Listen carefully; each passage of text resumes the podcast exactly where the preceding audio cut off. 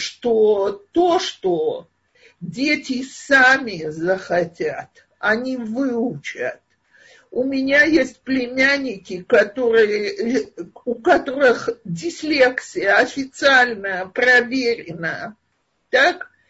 И они хотели работать на компьютерах. Они себя выучили, они вслух эти термины прочесть не могут. Но они помнят, как выглядит слово для того, чтобы сделать какое-то действие. И им стоило себя заставлять для того, чтобы заниматься тем, что им интересно. И так каждый человек. А мы не доверяем детям и унижая их, и заставляя их силком, убиваем у них веру в себя. Я предполагаю, что потом об этом будет куча возражений и вопросов, но я хочу перейти к еще одной теме, о которой меня не спрашивали, но она в моих глазах очень-очень важна. Как мы, как родители, приучим детей уважать нас и почитать нас? И вот здесь я хочу что-то сказать. Во-первых, когда я слышу, как родители возмущаются, у него ко мне никакого уважения нету, я себя всегда спрашиваю. Есть ли хоть один родитель, который ждет, чтобы ребенок сам научился, допустим, мыть руки утром на нетилат ядаем? Вот ребенку, скажем, 2-3 года, ему скажут, нужно ли тол ядаем, он начнет сам делать по всем галахическим правилам. Кто-то такого ребенка видел? Если да, поздравляю, воистину вундеркинд. Большинство детей нуждаются в том, чтобы им показали, как это делается. Показали, что нельзя, например, руки в эту воду засовывать перед тем, как моют. Например, эту воду проливать потом куда-то, ее нужно вылить в унитаз и так далее. То есть мы учим правила. Вот меня всегда изумляют родители, которые думают, что дети должны родиться с почитанием родителей. То есть вот в Торе написано, уважая отца своего и мать свою, ребенок должен выполнять эту заповедь сам по своему пониманию. То есть для того, чтобы дети нас научились уважать, мы их должны приучать нас уважать. А для этого несколько правил. Первое. Всему, чему мы учим своих детей, мы учим в первую очередь не лекциями, а живым примером. Так вот, если я совершенно не уважаю ребенка, разговариваю с ним криками, обзываю его некрасивыми словами, то я не даю ему пример уважительного поведения. Если же я разговариваю нормальным тоном, выбираю слова, то когда ребенок на меня поднимает голос, я должна останавливать и говорить спокойно, без крика. Так с папой и мамой не разговаривают. Точно так же я всегда говорю, что ни в каком возрасте нельзя позволять детям бить папу и маму, даже когда они совсем маленькие. Но если я их от этого буду отучать тем, что я их сама буду бить по рукам или по попе, ах ты, такая-сякая, такой-сякой, как ты смеешь замахиваться на маму, то очень трудно насилием отучить от насилия. Пример не совпадает с тем, чего я хочу добиться. А вот если я возьму даже ручку маленького ребенка, который замахивается, и поглажу себя, мама хорошая, Авроми любит маму, Сарочка любит маму, а если пытаются ударить, я крепко держу ручку. И таким же спокойным голосом говорю, папу бить нельзя, маму бить нельзя, то я даю хороший пример. Теперь, слушайте, все мы люди, все мы человеки, я прекрасно понимаю, что любой родитель может сорваться и накричать. Но если я хочу, чтобы меня уважали, я должна сказать детям, знаете, это было неправильно, это было потому, что я сама была очень рассержена, так не надо разговаривать. И поверьте мне, у детей от этого к нам не пропадет уважение. Потому что одна из вещей, которые ошибочно большинство родителей больше всего боятся, так если я признаю, что я там что-то сделал неправильно, что же будет с моим авторитетом?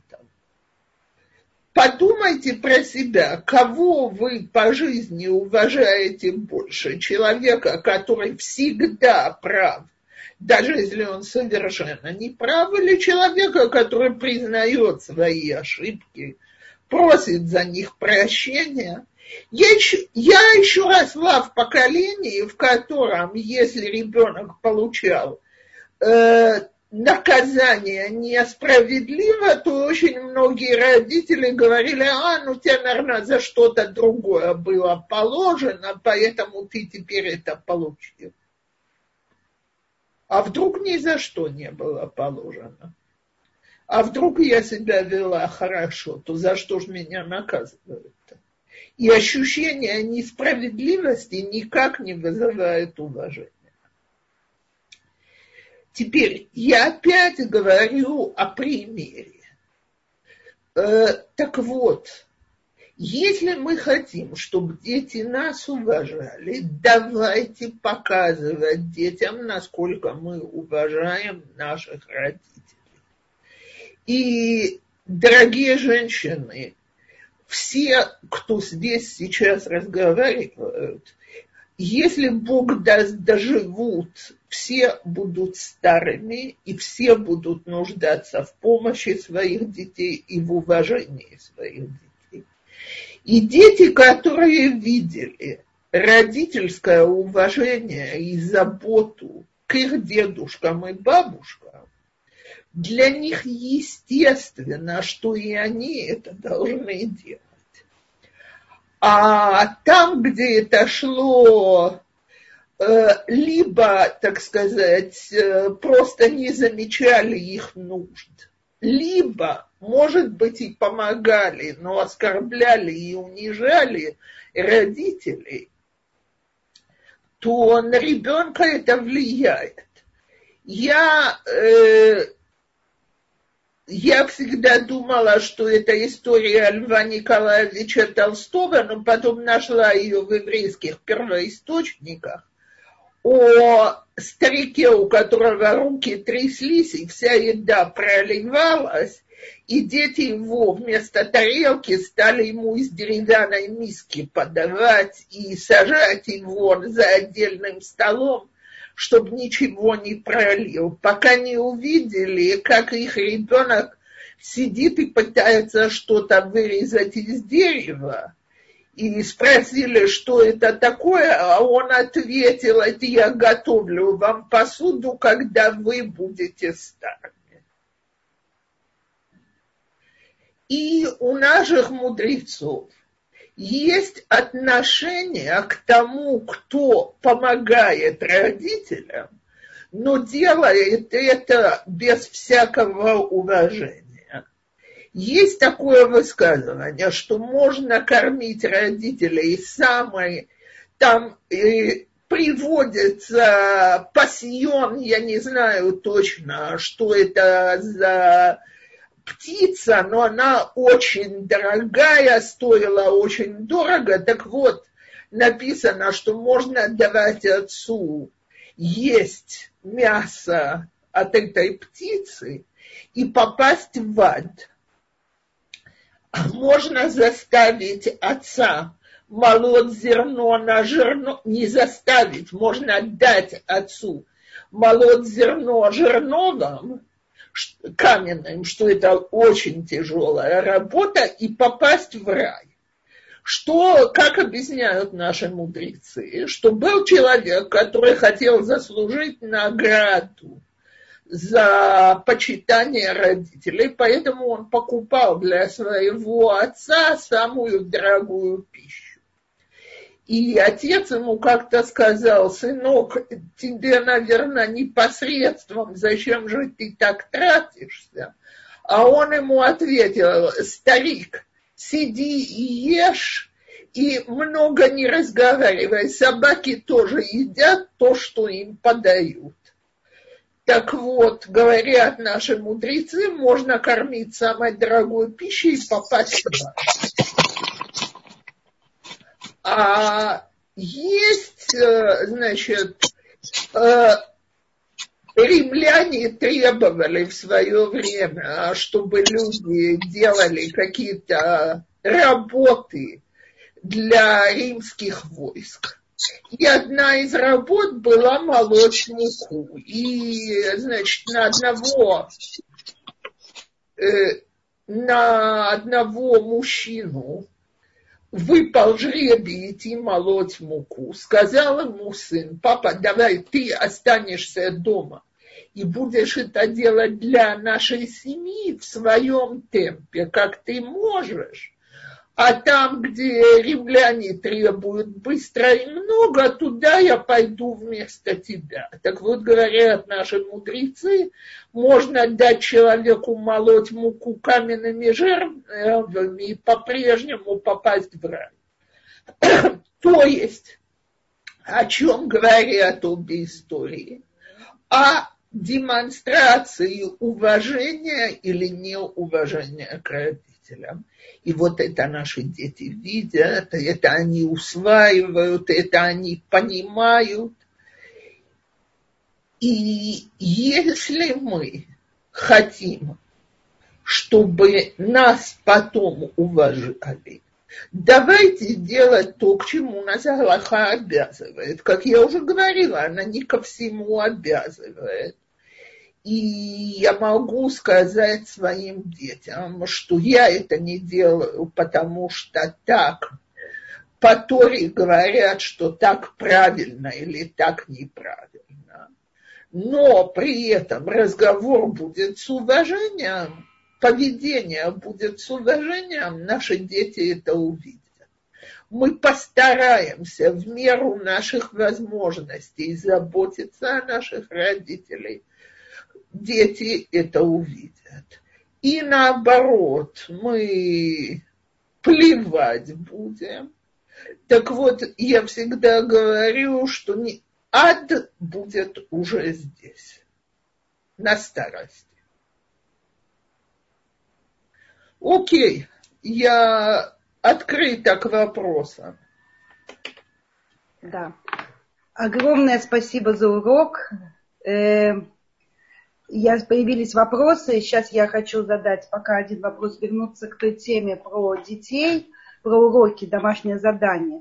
Вы знаете, вся проблема в том, что даже если мы понимаем, что у нас особый ребенок, и, может быть, эта математика не так ему важна, именно прорешать, там, не знаю, 5 листов учебника, а при этом нам звонят учителя, и как только вот звонят учителя и говорят: ваш ребенок не сделал, ему надо сделать то-то, то-то, то ты сразу как бы у тебя белена перед глазами, и все. И тебе непонятно, ну, почему он не может сесть и сделать эти листы. То есть ему это ничего не стоит. Ну, он правда, это не то, что он не понимает или что-то. И вот тут начинаются все проблемы. То есть ты себя уже поймал, когда уже, ну, все, ты уже видишься со стороны, ты уже... Вначале ты садишься и спокойно объясняешь, и говоришь, давай договоримся, давай, чтобы ни тебе, ни мне не было плохо. А потом бац... Так вот, одну секунду, я извиняюсь, что я вас перебиваю. Ну, почему у меня перед глазами должна быть пелена, если мне сказали, что мой ребенок в школе что-то делает не так? Давайте зададим себе этот вопрос.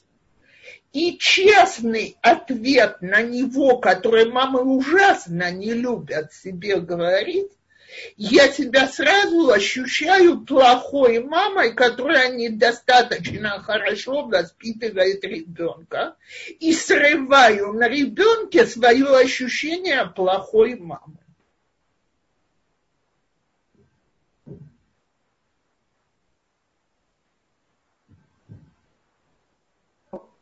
Это очень трудно себе объяснить, почему.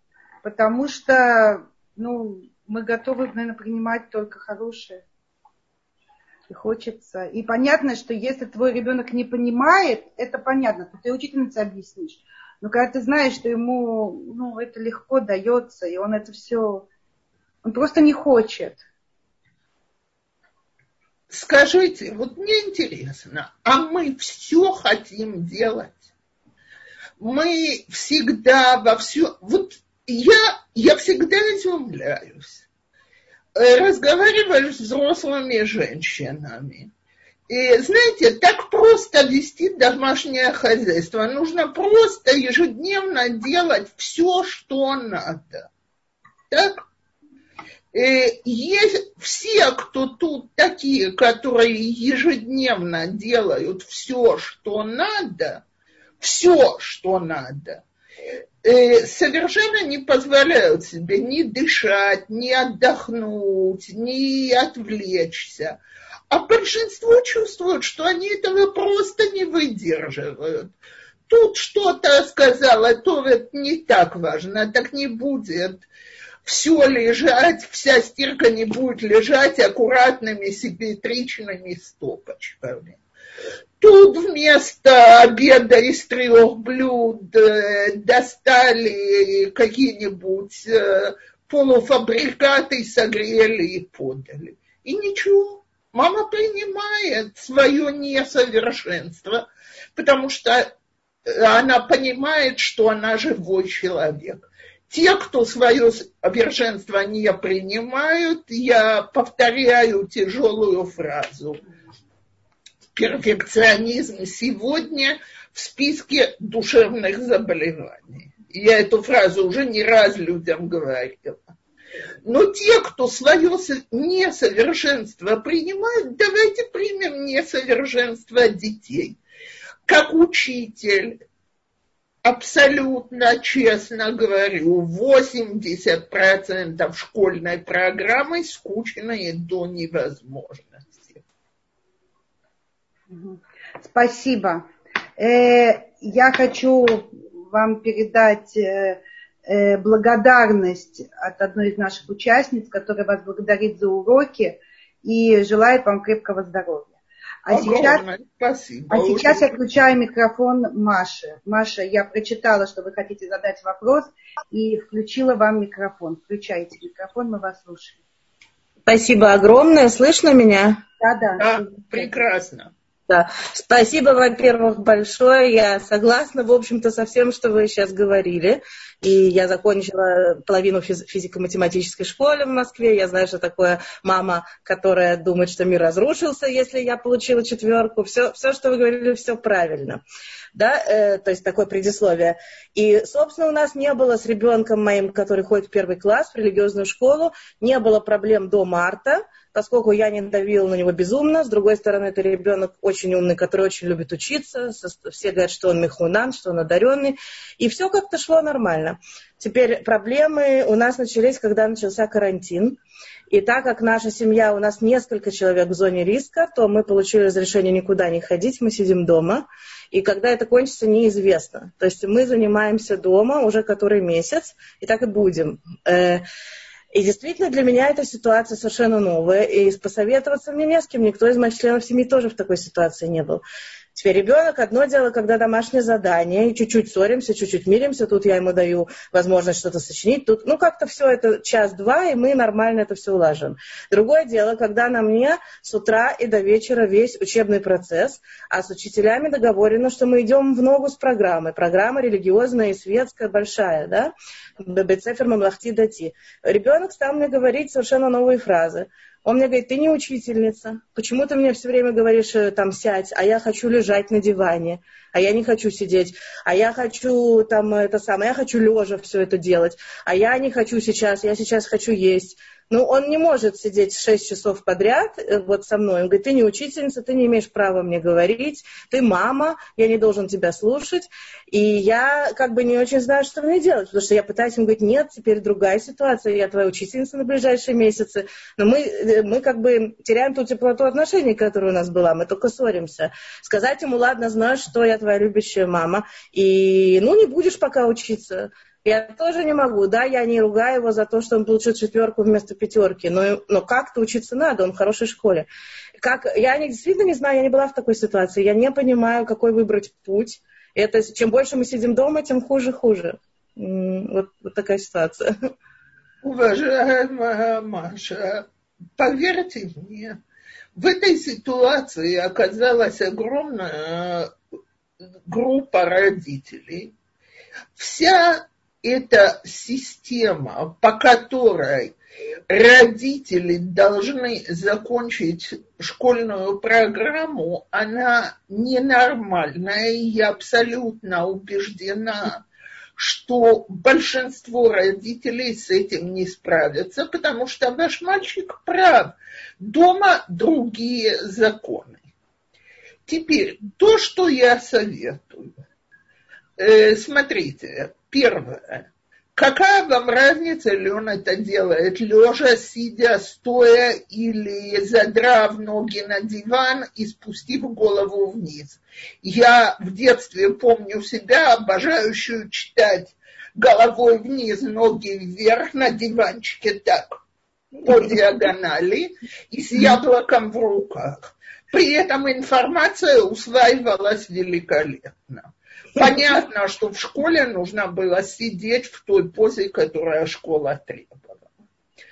Поэтому, во-первых, я предлагаю не вводить школьную дисциплину. Во-вторых, разберитесь вы сама с этой программой. Что там невозможно будет, если ребенок не учил. Это не первый класс, но я приведу пример. Ребенок, который не выучит таблицу умножения, не сможет дальше продвигаться к дробям, скажем. Так? Угу. Угу. То есть есть какая-то логика, как программа построена. А что совершить? Или другой, хотя, по-моему, сегодня с этим прекратили, но ребенок, который не выучит ктав Раши, не может читать толкователей. Так? Да. То есть есть какие-то вещи, которые совершенно необходимы, их нужно сесть и выучить. Так? Да. Их очень немного. И можно сговориться, что мы занимаемся час-два в день, делаем те вещи, которые необходимы. Теперь все то, что на будущий год все равно придется повторять. Все равно понятно, что родители не могли заменить учителей. Он ничего от этого не потеряет, что он будет заниматься меньше. И знаете, я возьму пример. Если мы учим литературу, так, то если я не читала Пушкина, я могу прочесть Лермонтова. Ну да. Ну я дошла уже до того, что мы действительно каждый день ссоримся, ругаемся, и я начала кричать, и плакать, и мириться. То есть я вдруг стала ровно такой мамой, как была моя, и ровно тем, чем я никогда не хотела быть. Пока не было карантина, этого не было, а сейчас это действительно так. Так вот, с ними скажите ребенку, что он прав, что вы тоже решили, что вы не учительница. Поэтому есть какие-то вещи, которые вы будете вместе заниматься, потому что без них он не сможет нормально учиться во втором классе. Скажем, нужно прийти к беглому чтению. Да, много читать, да. Ну, если он много читает, так он уже хорошо учится. Нужно по арифметике добраться до какого-то уровня. Нужно знать те истории, которые они в этом году учат. И если вы ему их расскажете, а он их не прочитает, поверьте мне, это будет в полном порядке. Я извиняюсь, что я вас перебиваю, просто мы договорились, что мы посылаем учителям, целюмим, мы посылаем фотографии того, что он сделал. Вот есть Хувер и Тора, он там отвечает на вопросы, мы это посылаем. То есть, есть какие-то обязательства, которые мы на себя взяли. Смотрите, тогда пусть ребенку будет понятно, что если он это не сделал, вы пошлете это невыполненным. Вы понимаете, Маша, у вас происходит то, что происходит с большинством родителей. Вы берете за себя ответственность за учебный процесс. А ответственность должна лежать на ребенке. То есть, хорошо, ты ничего не хочешь писать, ты ничего не хочешь делать. Я тебя не могу заставлять, потому что я мама, я тебя люблю. Но я пошлю твоим учителям, это не сделано. А если он скажет, и ладно. Ну и хорошо. Значит, пошлите несделанным и одновременно позвоните в школу и попросите учителя, поругать его. Это будет гораздо лучше, чем чтобы мама его ругала и с ним ссорилась. Окей, поняла, да. Спасибо. Надеюсь, что эта ситуация закончится когда-нибудь. Да, это может поскорее. Всем очень тяжело, и понятно, что нормальной учебы так быть не может. Да. Спасибо. Спасибо. Я зачитываю вопрос. А как научить своих детей уважению к родителям, если родители мужа не живут с нами в одной стране и отношений нет, а родители мамы, оба не евреи, живут в другом городе и отношения с ними разорваны? Как показать детям пример хорошего, правильного поведения? Спасибо. Непростая ситуация, очень понятна.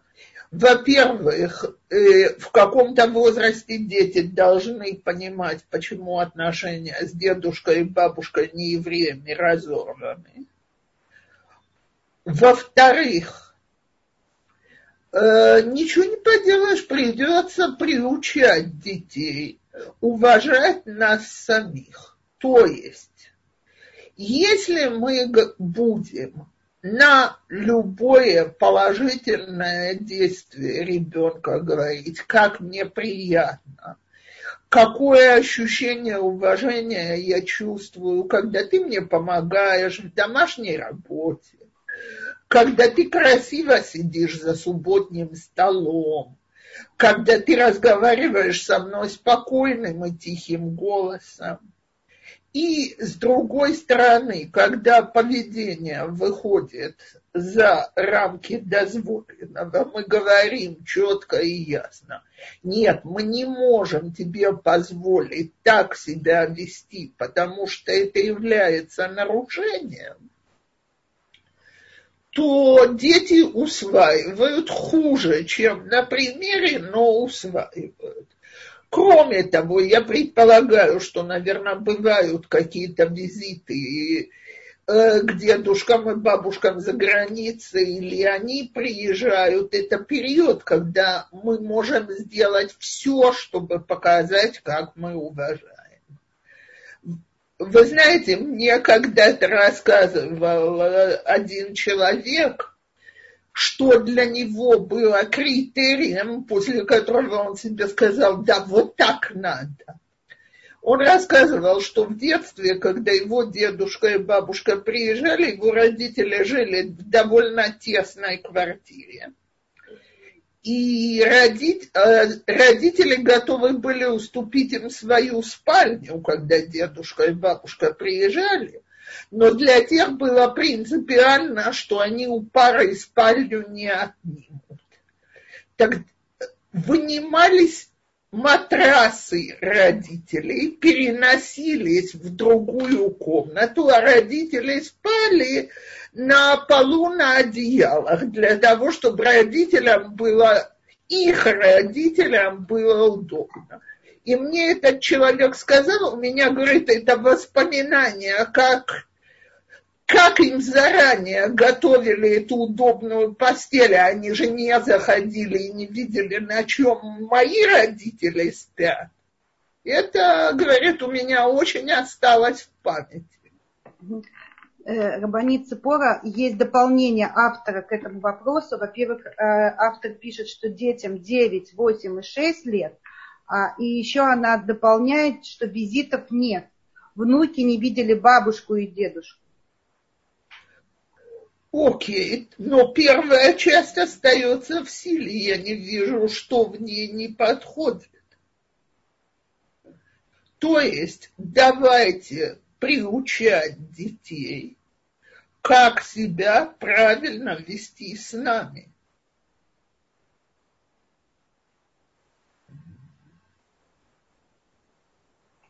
Спасибо большое. Тогда теперь я задаю следующий вопрос. Так, вы говорили, что развивать то, в чем ребенок способный, ему интересно. А если нет ничего, что было бы ему интересно? Давайте попробуем в чем-нибудь заинтересовать. Потому что я не верю, что ребенку ничего не интересно, если только мы не даем ему круглосуточно сидеть и смотреть мультики и играть в компьютерные игры. Потому что это действительно у ребенка отнимает интерес ко всему.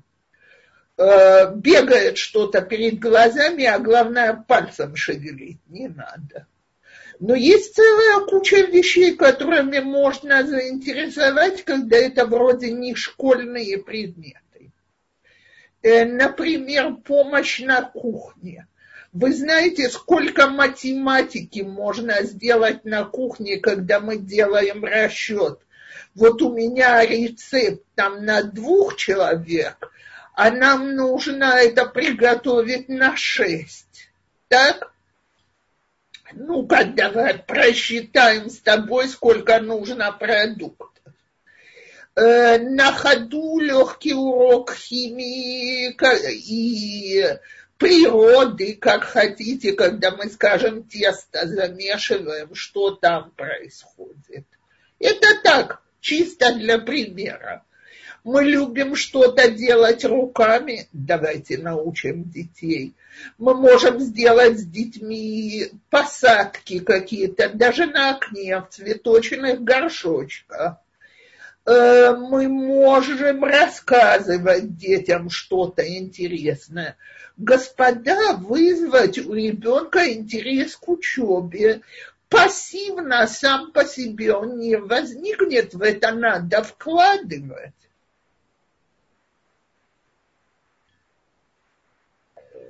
И если то время, которое мы тратим на то, чтобы кричать «сиди и учись, сиди и делай уроки», мы задумаемся, что я умею интересно, хорошо показать, рассказать, сделать, и чем я могу заинтересовать своего ребенка. Может, что-то и начнет, какой-то интерес у него начнет пробиваться.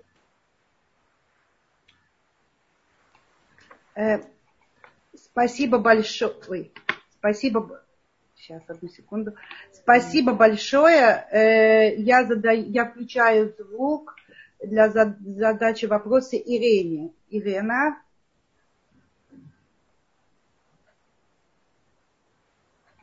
Ирина, я вам включила микрофон. Да, сейчас я понял. Здравствуйте. Я живу в Нью-Джерси, в Америке. И у меня такой вопрос. Моя внучка, ей 5,5 лет, она ходит в Ешиву, и вообще она хорошая девочка, но у нее бывают такие как бы характеры. Вот что-то такое ей не нравится, и она мне говорит, по-английски, баба, ты ко мне не приходи. Я на тебя рассердилась, ты ко мне больше не приходи. Я знаю, что я обычно не обращаю внимания на это. И потом я знаю, что потом она перед уходом, когда я ухожу, она мне говорит, никуда не уходи, я тебя люблю и прочее. Я не знаю, как в такой ситуации с ней поступать.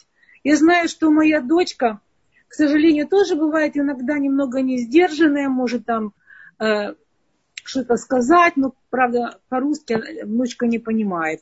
Но они ко мне хорошо очень относятся, и дочка очень преданная. Что говорить внучке? Внимание не обращать в этой ситуации или как? Смотрите, два варианта. Вариант номер один. Не обращать внимания, девочка еще маленькая. Есть понятие родитель, который простил за неуважение себя, это неуважение прощено. Если это бывает очень редко, и дети относятся хорошо и красиво, то, может быть, самый умный ход – это просто вообще не обращать на это внимания. Но если это будет чаще или более резко, то, что я предложила раньше, бабушка может сказать точно так же, как мама. Ты с бабушкой так не разговариваешь, даже если ты сердишься на меня, это некрасиво. И не влезать в дальнейшую дискуссию и так далее. Возможно, что и дочке стоит сказать, что смотри, я не обижаюсь, я понимаю, что она маленький ребенок, что она меня любит, но она должна знать, что со взрослым человеком так некрасиво разговаривать, даже когда на него сердится. Я попробую, Дочка у меня замечательная, они сейчас меня там даже не разрешают из дома выходить и приносят мне еду. И все время спасибо, что мне даже дочку не хочется даже говорить. А внучка, я просто боюсь, что она как-то, не знаю. Она мне говорит, я тебя люблю, приходи, я так вот я скучала, все по-английски. Короче, я попытаюсь сейчас, так как вы сказали, сдержанно сказать, я понимаю, что ты меня любишь, и тем более не надо так со мной говорить, потому что я обижаюсь, это меня расстраивает. Я думала говорить что-то более серьезное, спасибо за совет. Я думала говорить ей, что это не мыцва, она очень прислушивается к этому. Я помогаю маме, она говорит, потому что это мыцва. Я думаю, я просто буду молчать, не буду идти такие серьезные вещи, мыцва, не мыцва. Не буду говорить ничего. Как вы считаете? Как буду так делать, как вы посоветовали? Если ребенок, для него мицва важна, то хорошо, если вы скажете ей, что мицва не разрешает говорить. По Торе так нельзя говорить, бабушке. Это некрасиво. Это неуважение. Да. Еще я хочу одно замечание с моего опыта по поводу того, как заинтересовать ребенка. Моя внучка любит смотреть телевизор, но ей не дают, понятно, там все ограничено. И вот что я нашла. Моя внучка любит меня учить. Я говорю, давай, я хочу, чтобы ты меня научила рисовать. Ты нарисуешь, а я потом точно перекопирую, что ты нарисовала. Да, и потом она говорит, баба, твой рисунок лучше, можно он будет моим? Хорошо. Что-то я еще вырезаю. Говорю, теперь ты меня давай учи. Я разгадала, что она любит командовать. И теперь, когда я смотрю с телевизором проблемы, она ей говорит, давай меня учи. То есть... Леночка, я просто в восторге. Способ замечательный. Родители, возьмите на вооружение. Да. С маленькими детьми должно работать великолепно. И наоборот, с подростками очень хорошо работает.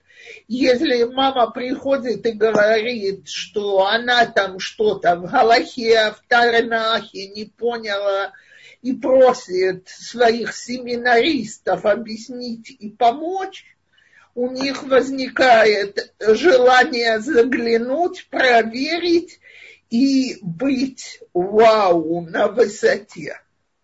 Спасибо. Она меня вначале, я с ней договорилась, что она меня будет хибри учить, но, конечно, я давно отстала, поэтому это отпало. Спасибо вам большое. Спасибо за вашу мудрость. И будьте здоровы на долгие годы. Спасибо большое. Спасибо. Спасибо большое. Такой вопрос. Если вы не затронули тему, что не садится на стул папы и так далее. То есть есть какие-то вещи, которые мы учим, как, например, нельзя садиться на стул папы. Есть еще что-то? Смотрите, совершенно... Кстати, не только папы, мамы тоже. Я не затронула, потому что сегодня не во всех домах за этим следят, а, как я уже сказала, то, что родители прощают, прощено. Но вот сегодня был вопрос, как мы приучаем детей нас уважать в семье, где нет возможности показать, как мы это делаем. Очень важно показать вот эти внешние знаки уважения. То есть, что... папе подаю первому.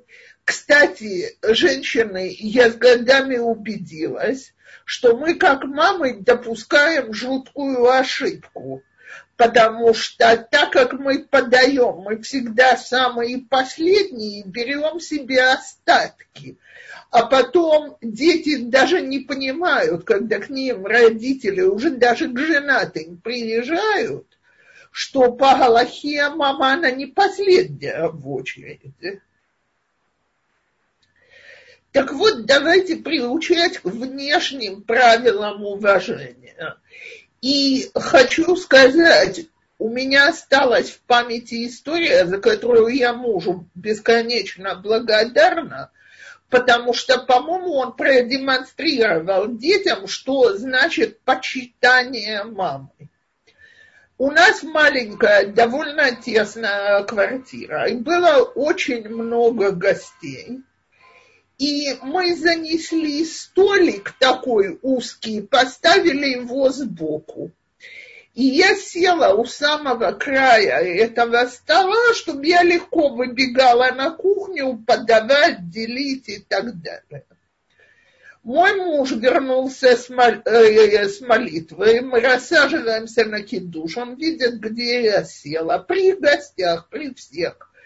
Он говорит, это что такое, ты что, на положении служанки в этом доме, почему ты не сидишь за своим местом? Я говорю, ну, понимаешь, мне будет удобно оттуда вставать, никого не надо поднимать. Он говорит, я очень извиняюсь, нет проблемы, если тебе там удобно, я перехожу и сажусь возле тебя, вот здесь будет, значит, центр стола. А если нет, то ни с кем ничего не случится от того, что он приподнимется и тебя пропустит. И я думаю, это было великолепным внешним уроком для детей, как показывает маме уважение. Так вот, дома, где есть такой распорядок, что, значит, на папином месте не сидят, что нужно, когда папа устал или мама устала и возвращаются, подать, попить что-то, спросите ли им что-то надо, что дети прекрасно знают, что их нельзя будить, если нет ЧП. И так далее, все эти вещи очень учат почитанию, а мы должны за этим следить, чтобы приучить детей выполнять эту заповедь. Но опять, без криков, без раздражения, без нервов, по-хорошему.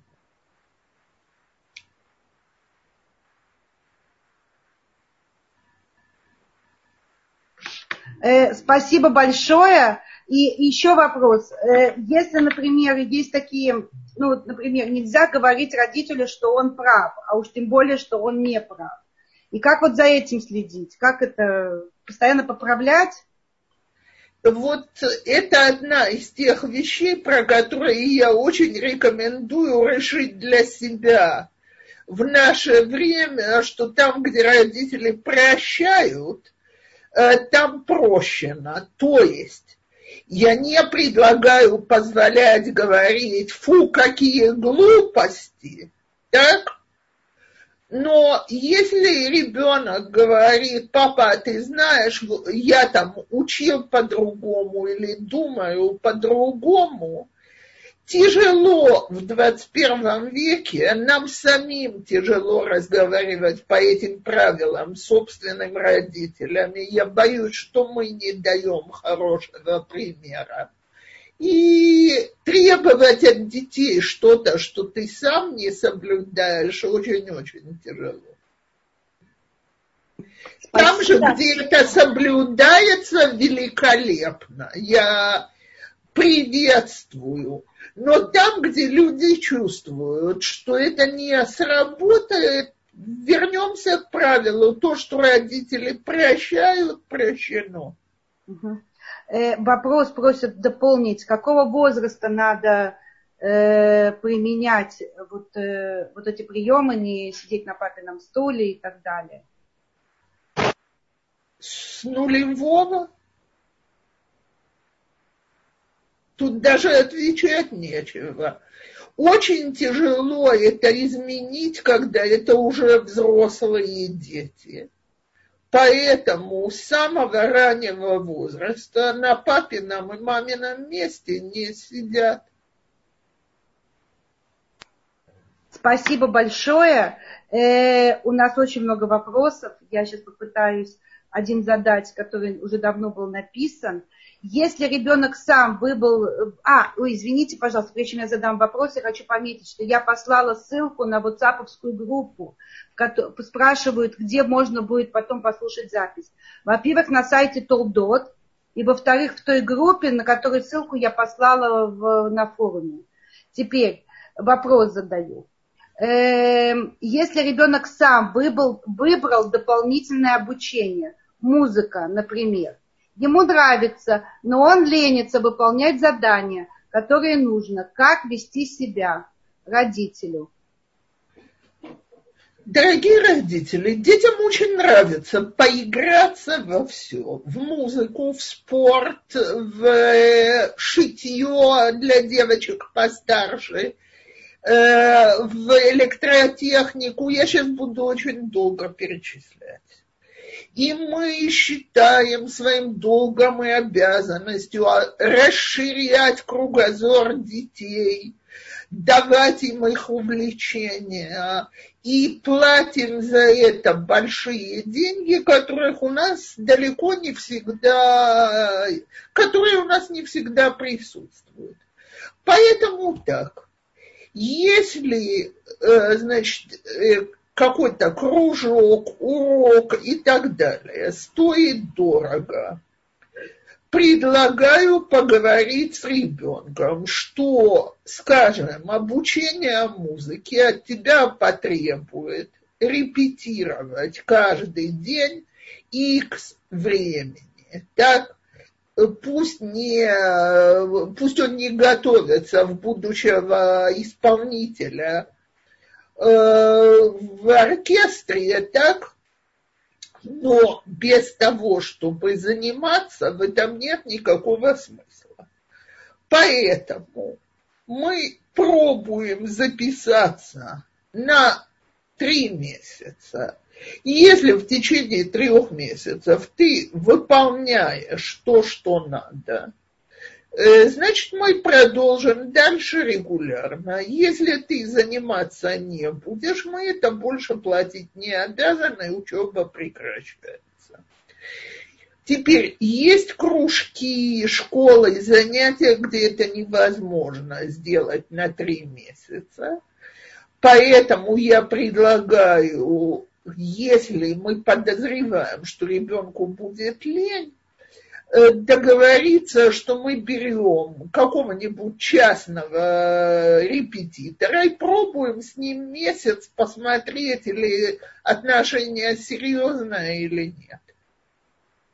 Потому что ссориться ради того, чтобы занимались чем-то факультативным, что ребенок сам выбрал, бессмысленно. Но лишить его этого – это урок, это учит, что вещи стоят, что в них надо вкладывать и так далее. Спасибо большое. Сейчас я включаю микрофон. Очень давно была поднята рука. Я вот тут мне даже уже какое-то сообщение написали. Да, вас автор вопроса благодарит, говорит спасибо. И под номером 1 я вам включаю микрофон. Вы можете говорить. Меня слышно? Да, прекрасно. Здравствуйте. Меня зовут Хая. Дело в том, что я не могу видеть своего внука, они живут в Канаде, я как посредник. У них занимается воспитанием папа. И папа больше с сыном проводит времени. Вот как-то так случилось. Как мне вырулить эту ситуацию? А что вы в ней должны вырулить? Я не очень поняла. Ну, мама... Чтобы как-то маму привлечь к этому. Мама – это наша дочь или невестка? Дочь. Окей. И почему она меньше занимается ребенком? Мне очень тяжело говорить об этом. Можно как-то личную беседу сделать?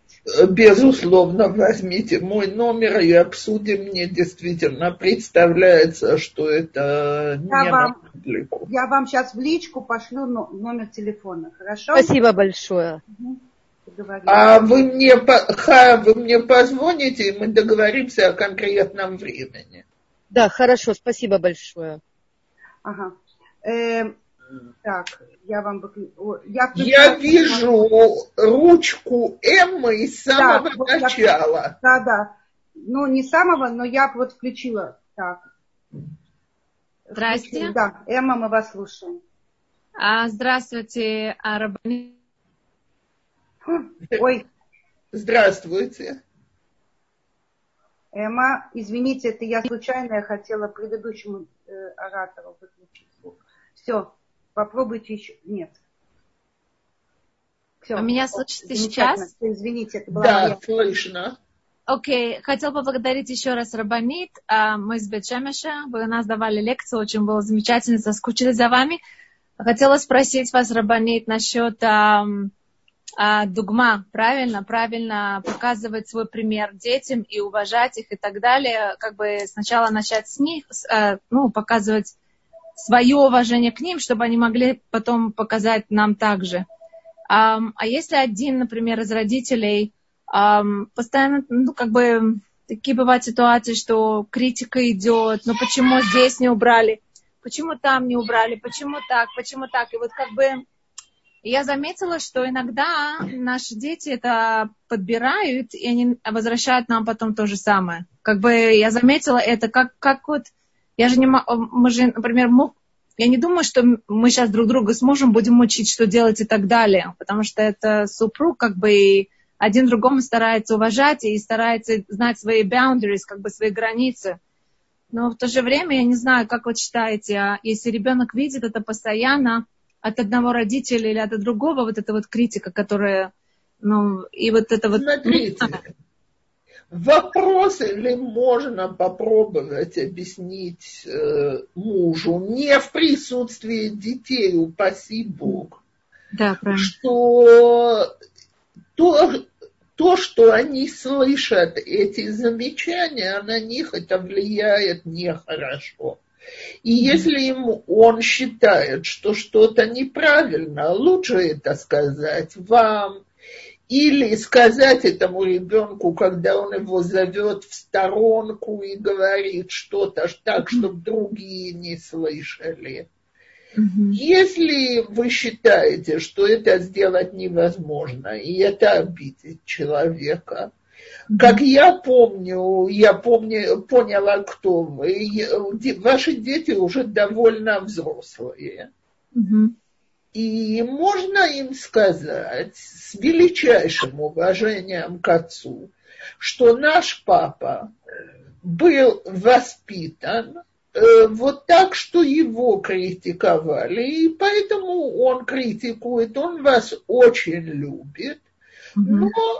Когда он что-то видит, ему тяжело сдержаться. Это не значит, что вы можете его критиковать, потому что когда он вас критикует, он не нарушает галаху, а когда вы ему делаете какое-то такое замечание, это неуважение.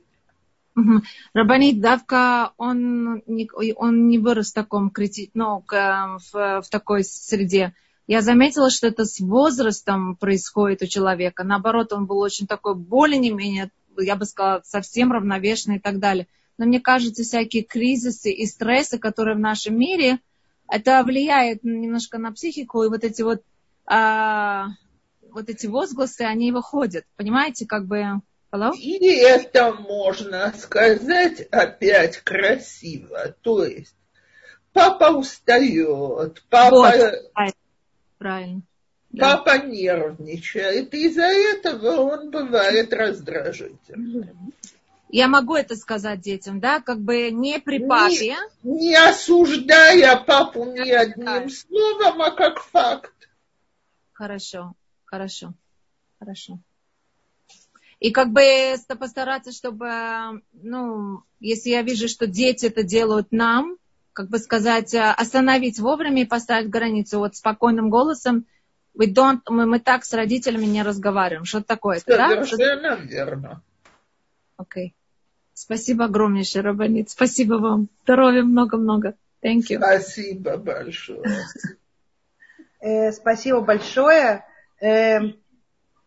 Сейчас еще один вопрос по поводу атрибутов, которые мы приучаем детей, как, например, не садиться на стул папы, и еще не будить родителей. Что это значит?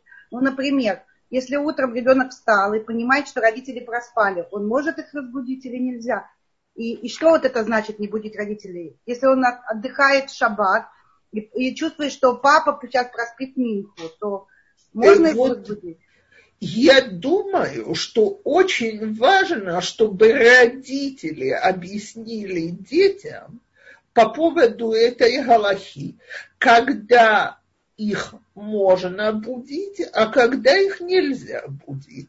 Можно будить во всех критических ситуациях. Кто-то из детей игрался, залез куда-то, разбился, поцарапался, не дай бог не разбился серьезно, но так можно постучаться и сказать, что нужна тут первая помощь. Так можно и нужно разбудить, чтобы родители не опоздали на работу, чтобы не опоздали на молитву и так далее, с их согласия.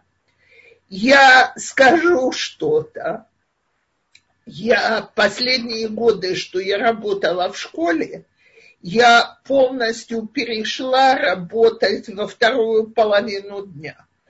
Так моя дочка-семинаристка утром выходила в семинар в 8, чтобы быть там вовремя. Перед этим стучала мне в дверь и говорила: «Мама, я ухожу, а тебе пора вставать».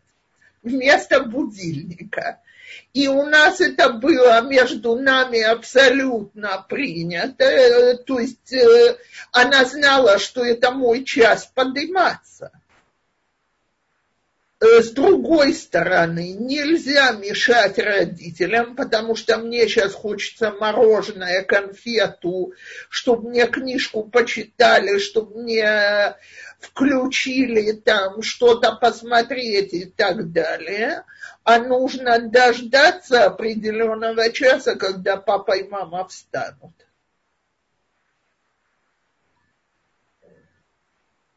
Спасибо большое. Я задаю вопрос. Рук поднятых нет, поэтому я задаю вопрос. В многих советских семьях мама важнее папы. Как это изменить для себя в начале?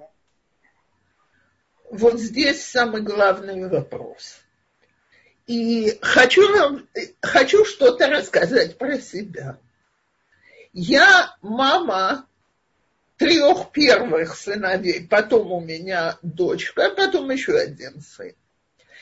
И вот мальчики шли один за другим, значит, я у нас была такая очень доминантная мамочка. И в какой-то день мы сидим, рассматриваем картинки в книжке, и я сладким голосом там спрашиваю, ну, детки, кто в семье этих медведей самый главный? А мне все дети хором медведица. А дети еще под стол походили. И я помню, как когда я услышала это медведица, до меня дошло, пробило. Я себе сказала, слушай, ты растишь 3 сыновей, которые убеждены, что самый главный в доме это не папа медведя, а мама медведица. Чем это кончится? То есть я немножко задумалась о будущем. И я себя стала дисциплинировать. С тех пор то, что я позволяла или запрещала, я говорила, мы спросим папу, что он говорит по этому поводу. Теперь папа в большинстве случаев готов был поддержать маму и туда, и сюда. Но вот это мы спросим папу. Во-вторых, вот это я видела у своей мамы, и это я и повторяла.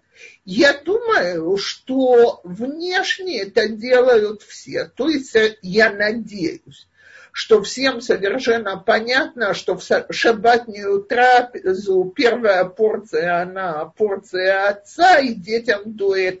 Разве что это очень поздний час, и мы кормим детей заранее, еще до кидуша, там, когда они маленькие и так далее.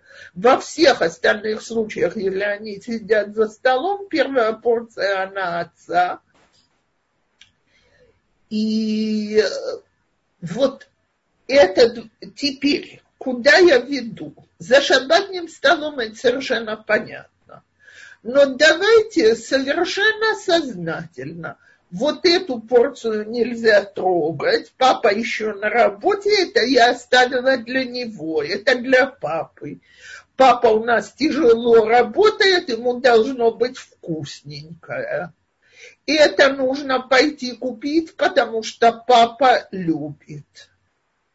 И про это мне надо посоветоваться с папой. То есть давайте самих себя приучать высказывать папе уважение. Когда у нас это будет получаться, дети очень быстро это переймут. Спасибо большое. Опять поднятых рук нет. Я задаю вопрос. Лиха, Галит, я только хотела добавить еще одну вещь. Да. Женщины по галахе, жена обязана почитать мужа. Так что все, что я тут предложила, это никак не является какая-то особая хасидут, лифним мишурат адин, то есть это не что-то такое сверхъестественное, что я предложила делать. Это то, что мы, как жены, по галахе обязаны. Угу. Спрашивают насчет подростков. Так, у меня тут прыгает экран. Так.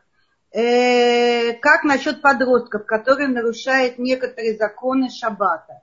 Как вести себя, когда замечаем, что есть, ну тут ереда написано, в общем мышление, религия, юбки короче и так далее. То есть идет, ну, опускается. Да, ребенок опускается. Да, и... Я не думаю, что я берусь ответить на этот вопрос в 2 минуты. И в 5 тоже. Но буквально в 2 словах. Только не выходите на тропу войны. Потому что в этом случае тропа войны приведет к очередному ухудшению. Ничего не поделаешь. Я скажу так, ребенок, который в подростковом возрасте начинает отходить, либо есть плохие товарищи, либо школа ему не подходит, а мы его держим в супершколе. С религиозной точки зрения он раздраженно себя ведет, не так, как надо. Либо это месть нам, родителям. Короче, это не просто так, а мне начхать. Так? И поэтому нужно понять, что за этим скрывается, для того, чтобы мы могли знать, как правильно себя вести в каждом конкретном случае. Единственное общее указание тут — не выходить на тропу войны. Это не мое указание, это указание всех раввинов, которые занимаются молодежью сегодня. Спасибо большое. У меня так много всего здесь сейчас набежало, что я пытаюсь понять. Да, это автор вопроса предыдущего спрашивает: папа у нас очень тяжело это воспринимает. Я папу понимаю. Папа хочет, чтобы стало еще тяжелее. Непременно станет. Я ему глубоко сочувствую, но я опять повторяю. Папе необходимо посоветоваться с раввином, отцом многодетной семьи, воспитателем в отношении этого конкретного ребенка, причем человек, который имел дело с подростками сегодняшними, а не просто говорит речи, так? И послушать, что ему конкретно советуют, потому что действительно тяжело и больно. Но силой мы добьемся только противоположного тому, что мы хотим. Есть еще дополнение к предыдущему вопросу, где про советскую семью и тому, что дети считают маму главной. И автор спрашивает, а что ей лично делать для того, чтобы папу, чтобы в глазах ее личный папа был выше, поднялся в глазах. Ее папа? Да, что она, видно, как я понимаю из вопроса, что она сама воспринимает маму главнее, чем папу. Смотрите, во-первых, по галахе, что она думает, это не столь существенно, автор вопроса. Существенно, как мы себя ведем. То есть, даже если я считаю, что мама более умная, талантливая, активная, решающая, внешние знаки уважения и разговоры должны быть одинаковыми в отношении отца и матери. А что я думаю, то, что думаю. Спасибо. И вопрос такой. Это последний, я думаю, вопрос. У меня есть к нему тоже маленькое дополнение личное. По поводу шабатнего стола. муж никогда не притрагивается к еде, пока я не сяду за стол. Если я даю ему первому, то у него к этому времени уже все остывает. Как быть? Честно говоря, ту же самую историю я слышала про одного из самых великих гдолей Израиля, духовной величины этого поколения, рав Овадья Йосеф, зехер цадик левраха. Его дети рассказывали, что он никогда не ел свою еду достаточно горячей, потому что не дотрагивался до нее, пока рабанит Маргалита Шалом кончала делить и начинала есть. Несколько предложений, которые могу дать по этому поводу. Первое. Объяснить мужу, как вам больно, что он ест холодную еду. И написано «Рицоно шел адам кводо». Желание человека – это уважение к нему. Если жене очень важно, чтобы, чтобы муж получал еду горячую, то попросить его, чтобы он все-таки тоже ел. Если папа считает, что это очень важно из воспитательных целей, и это замечательно, это просто демонстрация уважения к маме, то если есть дети чуть постарше, можно предложить, что дети делят пищу.